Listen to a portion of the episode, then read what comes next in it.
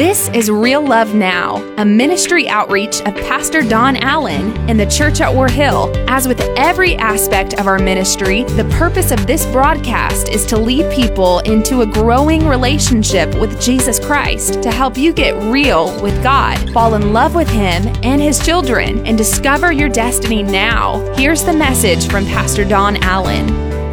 Oh, how good you are, Father. What a joy it is to be in your presence. Thank you for being with us. I don't know what all it is you want to accomplish, but this I do know. You've ordained this word for this night at this time for this people. Lord, I thank you and I praise you. In Jesus' name, open it to us. Amen.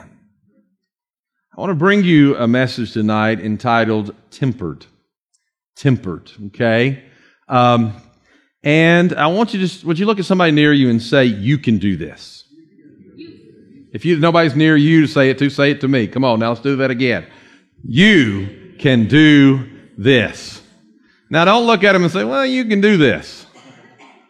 Eh, you, I think you can. No, you can do this. All right? You can do this. It's very important that you get that that statement in your spirit because this year I believe you can do everything that God has called you to do. You can do this. You can overcome. You can become what God has called you to be. Very important. Now I'm going to talk to you tonight about a, a topic that I wanted to preach to you uh, several weeks ago and, and the Lord didn't allow that. And, and so I, I was so moved with this topic, I wanted to preach it on this past Sunday morning. Now, I was going to preach this last Sunday morning, and uh, the Holy Spirit said, No, you're going to go into this reset, and you're going to preach this tonight.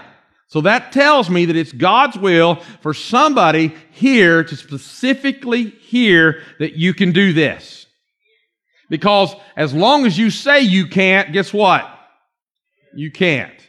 As long as you've convinced yourself that you're just waiting for the big failure, you're just waiting for the big blow up, you're just waiting for the problem, that there's no hope, you will never overcome. And the reason that you convince yourself that way is because of your temperament. Your temperament is paramount, and we've got to figure out how to deal with your temperament. I, I, I didn't say your temper, come on now but the, the, the, what is behind your temperament, okay? Now, I want to read you a verse, 2 Timothy chapter 1, verse number 7. Very popular passage for people going through hard times. Listen to this. For God has not given us a spirit of fear I don't know if, if, Paul knew I was preaching on this verse when he picked that no longer slaves, but I was hoping he would sing that tonight. I walked in believing he would sing that. For God has not given us a spirit of fear and timidity, but a power, love, and self-discipline. The King James says of a sound mind, okay? So this is how we quote this passage. We say, now God's not giving you a spirit of fear, but a power, love, and of a sound mind, of, of self-discipline is what that's saying. We quote that verse a lot. Now think about that verse for a moment and let me ask you a question. Where did you get your temperament?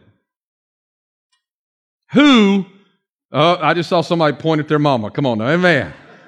Where did you get your temperament? Who are you more like? Is your temperament more like your mom? More like your dad? More like your aunt? More like your grandparent? Come on now.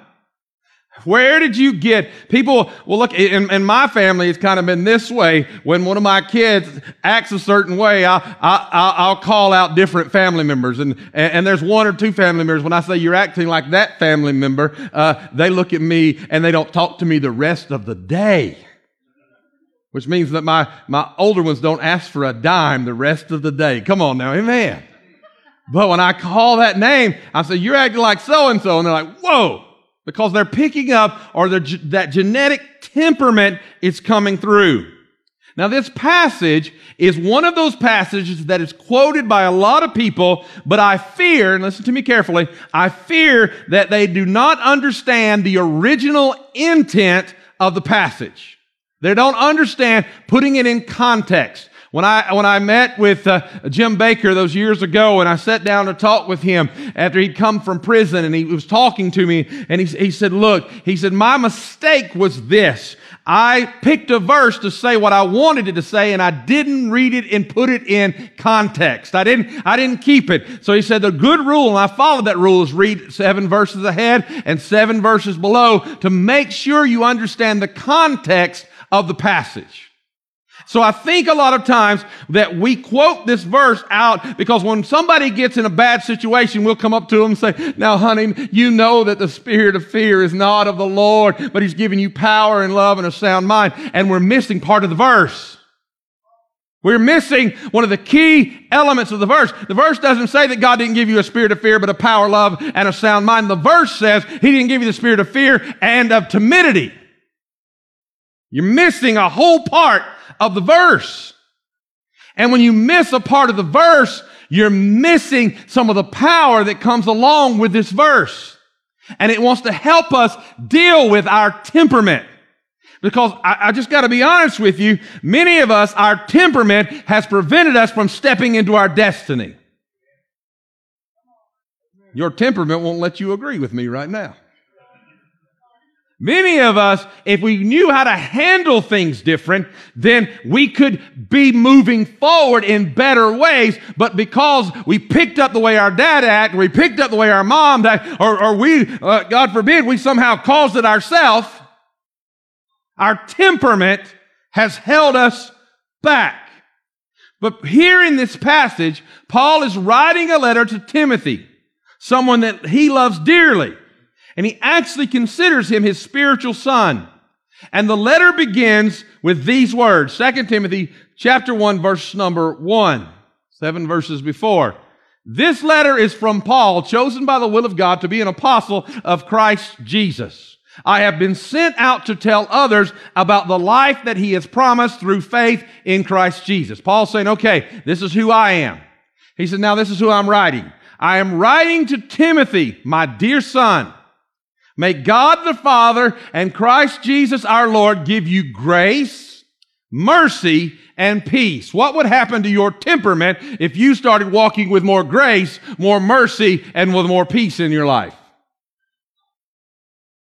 Maybe we need this message tonight.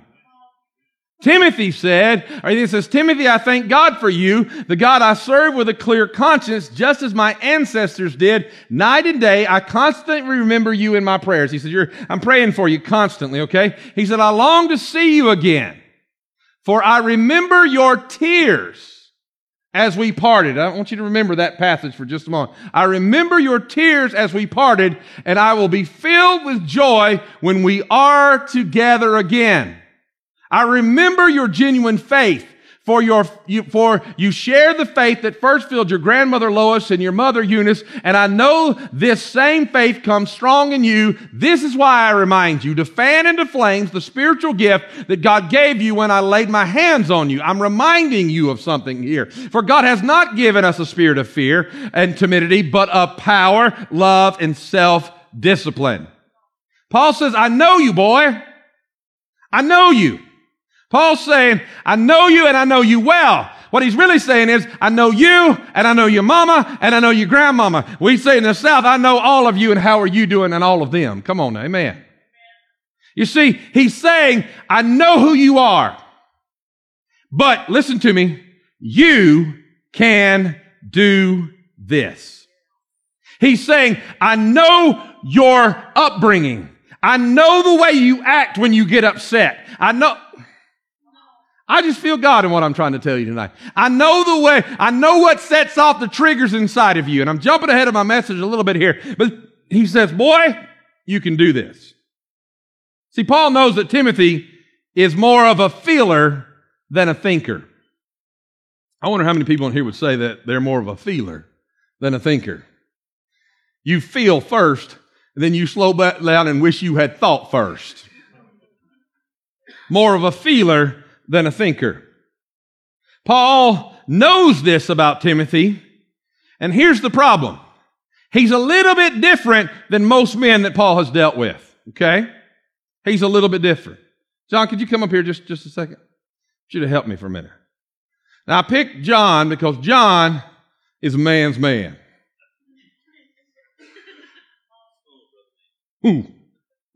Come on now, come on. Man's man. Now, John and I love each other. But I don't always go up and just throw my arms. He you see him shift? Thumb arm. This is kind of the way we hug right here. Man, I love you. That's man right there. All right? It's not this, woo. It's manly. Because men tend to want to feel less. Okay? And when they do finally let their feelings break through, oh God, help us all. Because usually it comes out in rage. And so what Paul is saying is that that's not, that's not, Timothy was like this. Oh. Have you ever had somebody hug you so long it gets awkward? That's how John feels right now. He's like, Pastor, I love you, but get off of me. Thank you, John. Give him a hand. So, what Paul is saying here, and this is super important, he's saying, Timothy, I know you're a feeler, and I know the way you feel makes you not always think right because your feelings are messing. See, I, I, the problem when you pastor somewhere this long is you're trying not to look anybody in the eye because you know all the feelers in the room. You know what I'm preaching to right now? Those black things on the, on the wall. Come on, amen. Every one of those are saved. Come on, amen. Here's the problem. You see, Paul says, let me tell you how much of a how much I know you. He said, Remember the last time I told you bye? You know, when I tell my son Zach bye, he's like, Were you even here? If I don't tell my daughters bye, they text me and go, Why are you mad at me? My son doesn't know I'm alive. Come on now. But that's not Timothy's nature. Timothy's nature is he falls on Paul. He says, I love you. Don't leave. Don't go. And so he's this, he's this guy who feels, and there's nothing wrong with being a person who feels. Can I get an amen for that? But he is a person who really deals with his feelings and he's really, what he's really dealing with is some feelings about himself because more than likely he thought he needed Paul to be strong, but he didn't need Paul to be strong. God had already called him to be strong. You don't need everybody that you think is your fix to make you strong. Preaching truth here. Now listen to me. Paul is constantly having to tell Timothy this. He tells him over and over again, don't be afraid. Stop making excuses. He says, don't let anybody despise you because you're young. Come on, be an example of believers in word, in deed, in purity, and in conduct, all these things. He starts bringing it up over and over again. He says, stop trying to, to, to find some excuse to feel like you don't measure up. Which leads the believer to feel, or the reader to believe, excuse me, that Timothy is probably struggling, listen to me carefully, with an inferiority issue. Something. We know that we have no evidence of his father in this situation, so something has, has left him, and that's probably the greatest reason that he struggles with these feelings that he's dealing with of inferiority is because dad didn't show him how to serve God the way that he was supposed to. Dad didn't illustrate it for him. Dad didn't step up for him. And so he's dealing with these things and he finds a strength in Paul. But Paul says, you cannot base your faith on me. You need to find out who you are in God for yourself because you can do this when you know who you are in Christ. You can overcome when you know who you are in Jesus Christ. We understand this is the spirit of Timothy because Paul writes to the Corinthians when he's sending Timothy in 1 Corinthians chapter 16 verse number 10. He says this. He says, when Timothy comes, don't intimidate him. He's doing the Lord's work just as I am. Paul writes a letter. It's no different than me sending a text saying, if I'm going to send this guy over there to preach, you better be good to him. Come on now. Be patient with him. Encourage him. I've been working on this guy. And so Paul is having to say, look, he, he's, he can be intimidated easily. If you'll listen to him, he can help you. He knows what I have told him. He's going to bring you what God has told me. He said, but, but, but realize that he's not strong yet. He's not there yet. Can I tell you, you may not be there yet, but God's still working on you. With this thought process, that Timothy, by his own nature, is dealing with some inferiority complex. His personality doesn't seem to measure up to what people expect from him. This is what Paul says to him. I want you to listen to this carefully. Paul says to him that you have not been given a spirit of fear, watch this, or of timidity. Now, many of the things that make you cower in fear would be dealt with if you weren't allowing a spirit of timidity in your life. He says the spirit of timidity is not from God. Now, the word timidity here is from a Greek word, delilia. Okay? And this word that we see here translates very simply. It occurs only once uh, in the whole New Testament, and it means cowardice. He says, God didn't call you to be afraid and be a coward. Nobody likes being called a coward. But that's what he tells him. He says, remind yourself. We have not been called to live in fear and we have not been called to back down as a coward. Can I tell you that the reason God gave you that strength that's been moved into the wrong temperament is because God wanted to give you the backbone to stand up and be a righteous generation, be a holy people who don't back down and trust God for what can be in your life. But instead, we see him as a man who Paul says, Don't be a coward, Timothy. You can do this. Look around and tell somebody you can do this. Because when you have cowardice in your life, it means you cave in the face of fear. When you have cowardice in your life, it means that you don't have the fortitude to stand your ground. It is someone who will deny their faith to save their life. So Paul writes to him and he says, very important. He says, let me remind you that you've been given the power to stop caving. You've been given the power to overcome. Now let me bring this verse into right perspective for you.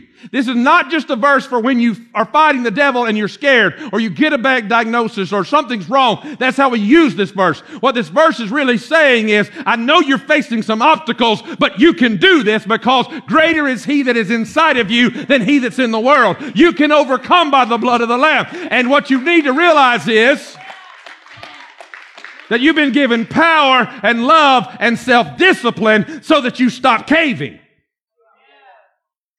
I didn't say it was a fun sermon, but it's a good sermon. Listen to me. He's saying the sin that you always trip yourself up in, you don't have to trip up in in this year. You don't have to carry over that bondage anymore because you've got to make up your mind. You can do this. You can overcome by the blood of the Lamb. You can do this. I, you're not a coward. You are the righteous seed of the living God, a holy priesthood, a people zealous of good works. You can do this. But you go, but Pastor, you don't understand. I'm the bubbling, crying guy going, I just can't live without you. But what you've got to understand is stop hugging that sin, saying, I just can't live without you. Push it to the side and say, not by might nor by power, but by my spirit, says the Lord. I was going to teach tonight, but I'm preaching. Stop caving. Stop caving. Stand your ground. But the pressure's so great, but the pressure may be great, but it's the integrity of what's inside of you that will resist the pressure that's trying to push in on you. I feel that for just a moment. You need to understand. You're going, Pastor Don, you don't understand. I, I, I am this and I am that. And the problem is you've been listening to the wrong voice telling you you can't, you can't, you can't. But I've come to tell you the words of Paul was, you have been given power, love, and self-discipline, and you can do this. Amen. What you have to do is stand up and defeat what has been defeating you. defeat it. That's one of the reasons this God may have put this message during the fast time. Because you're having to think, what do I need to do? What do I need to do to show in my flesh that I can control this flesh and because I'm not going to let it run rampant again? Come on now, amen. You see, Josephus used these words to describe the Israelite spies. It's the only other place we really see the use of this terminology. He used these words to describe the Israelite spies who went into the land, who came back and said, They're too big for us. We are as grasshoppers in our own sight. Isn't that amazing? It wasn't in their sight, it was in their own sight. So what they really were saying is, We can't do this.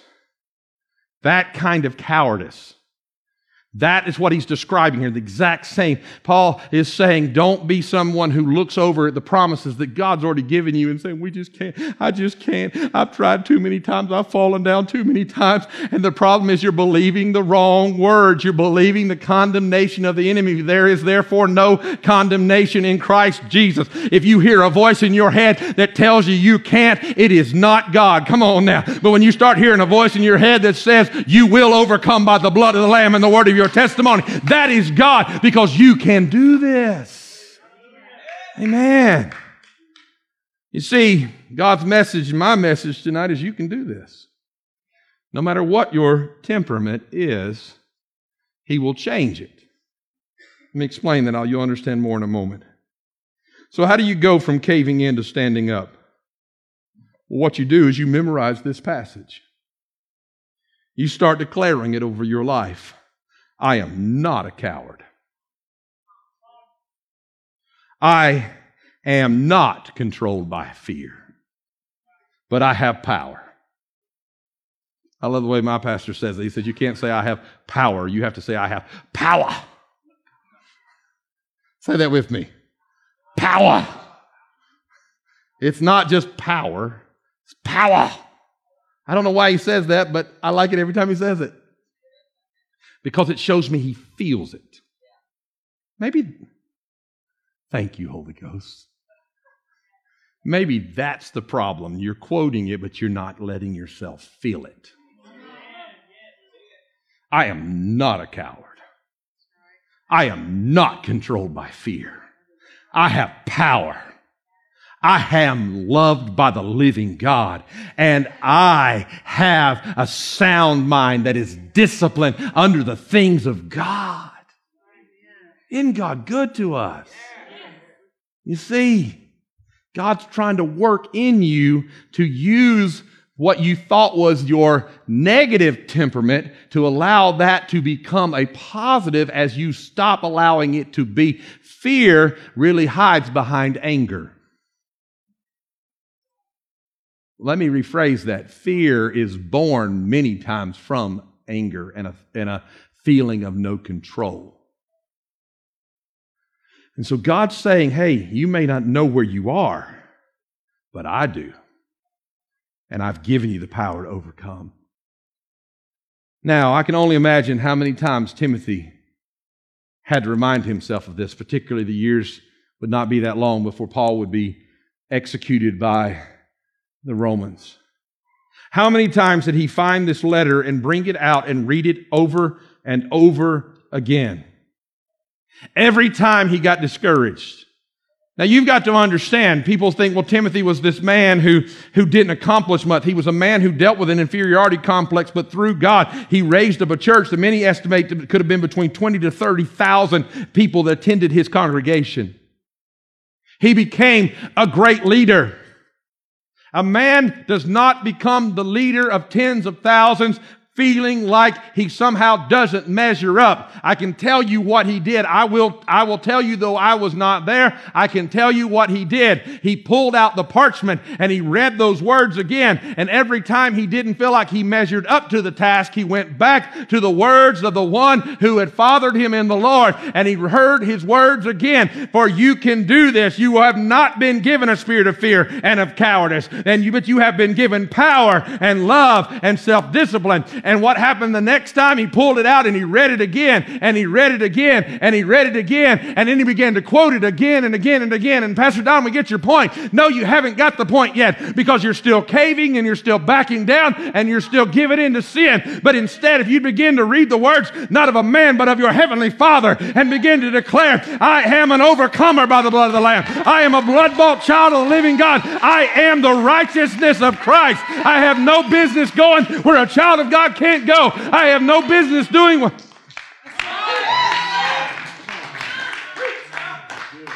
What you need to do is do your best T.D. Jakes impersonation.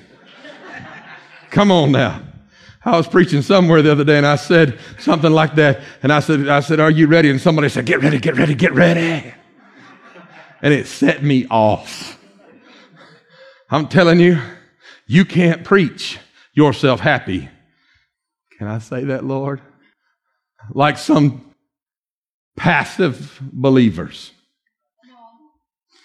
Well, you are the righteousness of Christ. No. you are. Come on now. You got to get that. The righteousness of Christ. You are the blood bought child of the living God.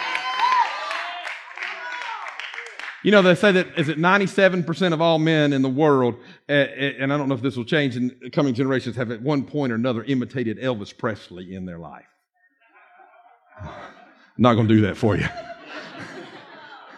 but you've watched, you, you've flung your head or said thank you very much or whatever that is at some point in your life. Instead, go find yourself a mirror. Come on now. Go find yourself a mirror when I was a little boy, you know, Elvis wasn't too far gone from this world, and my brother loved to listen to Elvis, and, and he let me be the light guy.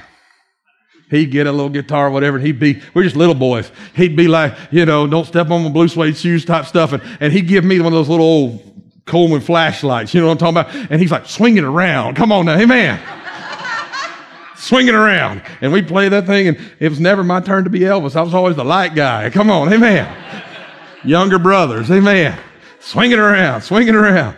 And you know what? Though he imitated that. Do, if you can't think of anybody better, look yourself in the mirror and say, God. That's Pastor Don impersonation is what they tell me. Everywhere I go, people go, Would you say God? but you look yourself in the mirror and you say, You are a blood bought child of the living God. You can do this because you have been not been given a spirit of fear and you are not a coward. You've been given the power to overcome and the love of God will not let you down and you can control yourself. Stop caving, stop giving in, start becoming for the glory of God. How many thankful for that kind of Jesus tonight? Amen. Why don't you give him a praise? Amen. If you brought a guest tonight and you're like, Pastor always behaves, I'm sorry I let you down tonight. But I'm not done preaching yet. And listen to me. We have no biblical evidence of Timothy's later years, but we do have church tradition.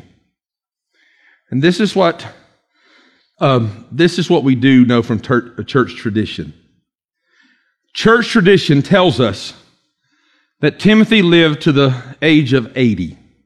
He stayed faithful to his church, pastoring his church there in a city that great revival had swept until the age of 80. As he began to age, people began to be comfortable in their faith, and when they began to become comfortable in their faith, suddenly sin began to be birthed again. And the city that had been shaken by revival suddenly had a rebirth of the paganism they had burned in the streets. And as the paganism was reborn and about the third generation of, of, of, the descendants of those who had paid the price to walk away from paganism, that third generation suddenly gave up the power of, of, of, the holiness that they had received through Christ, and, and the paganism began to reform. This is what church tradition tells us. Church tradition tells us that when they rebirthed this paganism, that it swept through the community. And as it swept through the community, that they, they decided to have uh, the equivalent of, a, of like a pride parade in the streets.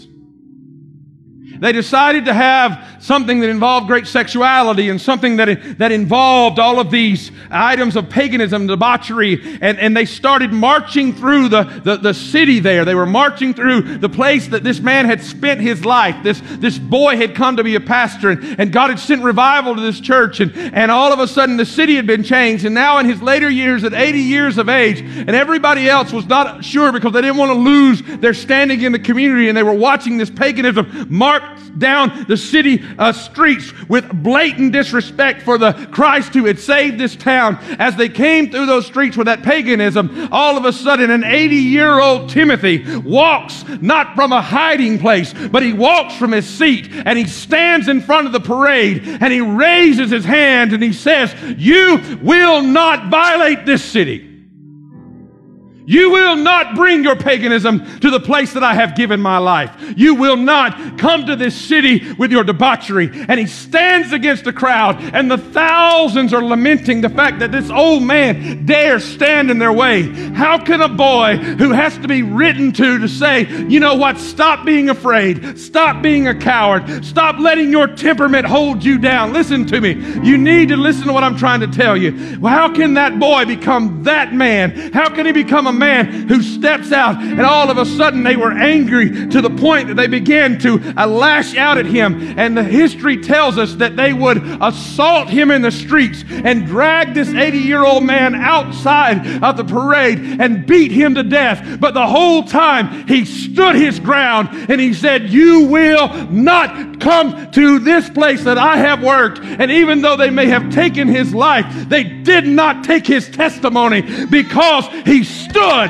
because he heard a voice say, You can do this, and he never gave up. Listen to me.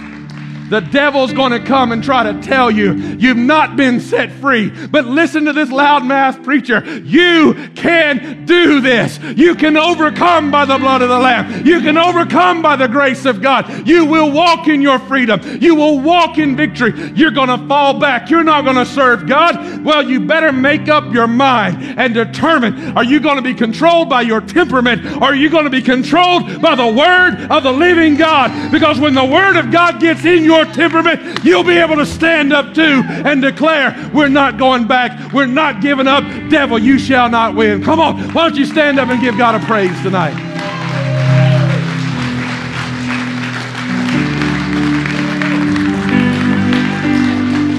Let me just tell you this. When you use your temperament as an excuse, you no longer have a temperament. Your temperament has you. That's just how I am. No, no, no, no. It's how you were. You are not who you were. You are not a remade copy of who you were. You are a new creation in Christ Jesus with now God given attributes. Pastor Don, I'm just meek. Well, the meek shall inherit the earth, but, the but a meek person is not cowardice.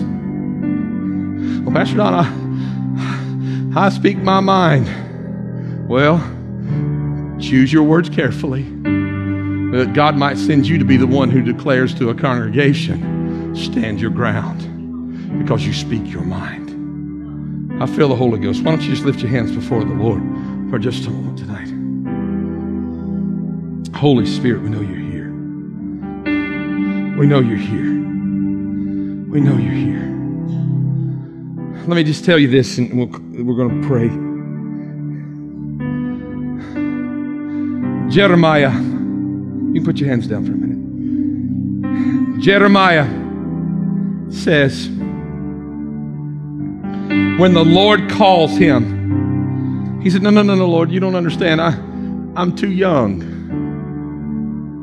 I can't do this. Do you know what God told him back? Don't say, You can't do this. Don't say it. Stop declaring the wrong and start declaring the word of the Lord. Start saying, I can do this. For he that has begun a good work in me will carry it through to its completion. I can do this because he that the Son sets free is free indeed. I can keep walking because greater is He that is in me than He that's in the world. But Pastor Don, you don't understand. I'm already gone to the grave. My future is already ruined. I've already signed my death warrant. I've already got a sentence. I've already got this. No, no, no, you don't understand. Jesus said, I am the resurrection and the life. And though he were dead, yet if he shall believe in me. Come on now, don't you understand what Jesus was saying? He said, listen, believe, and that he would live again. Listen to me. It doesn't matter how far. Jesus is able to deliver you.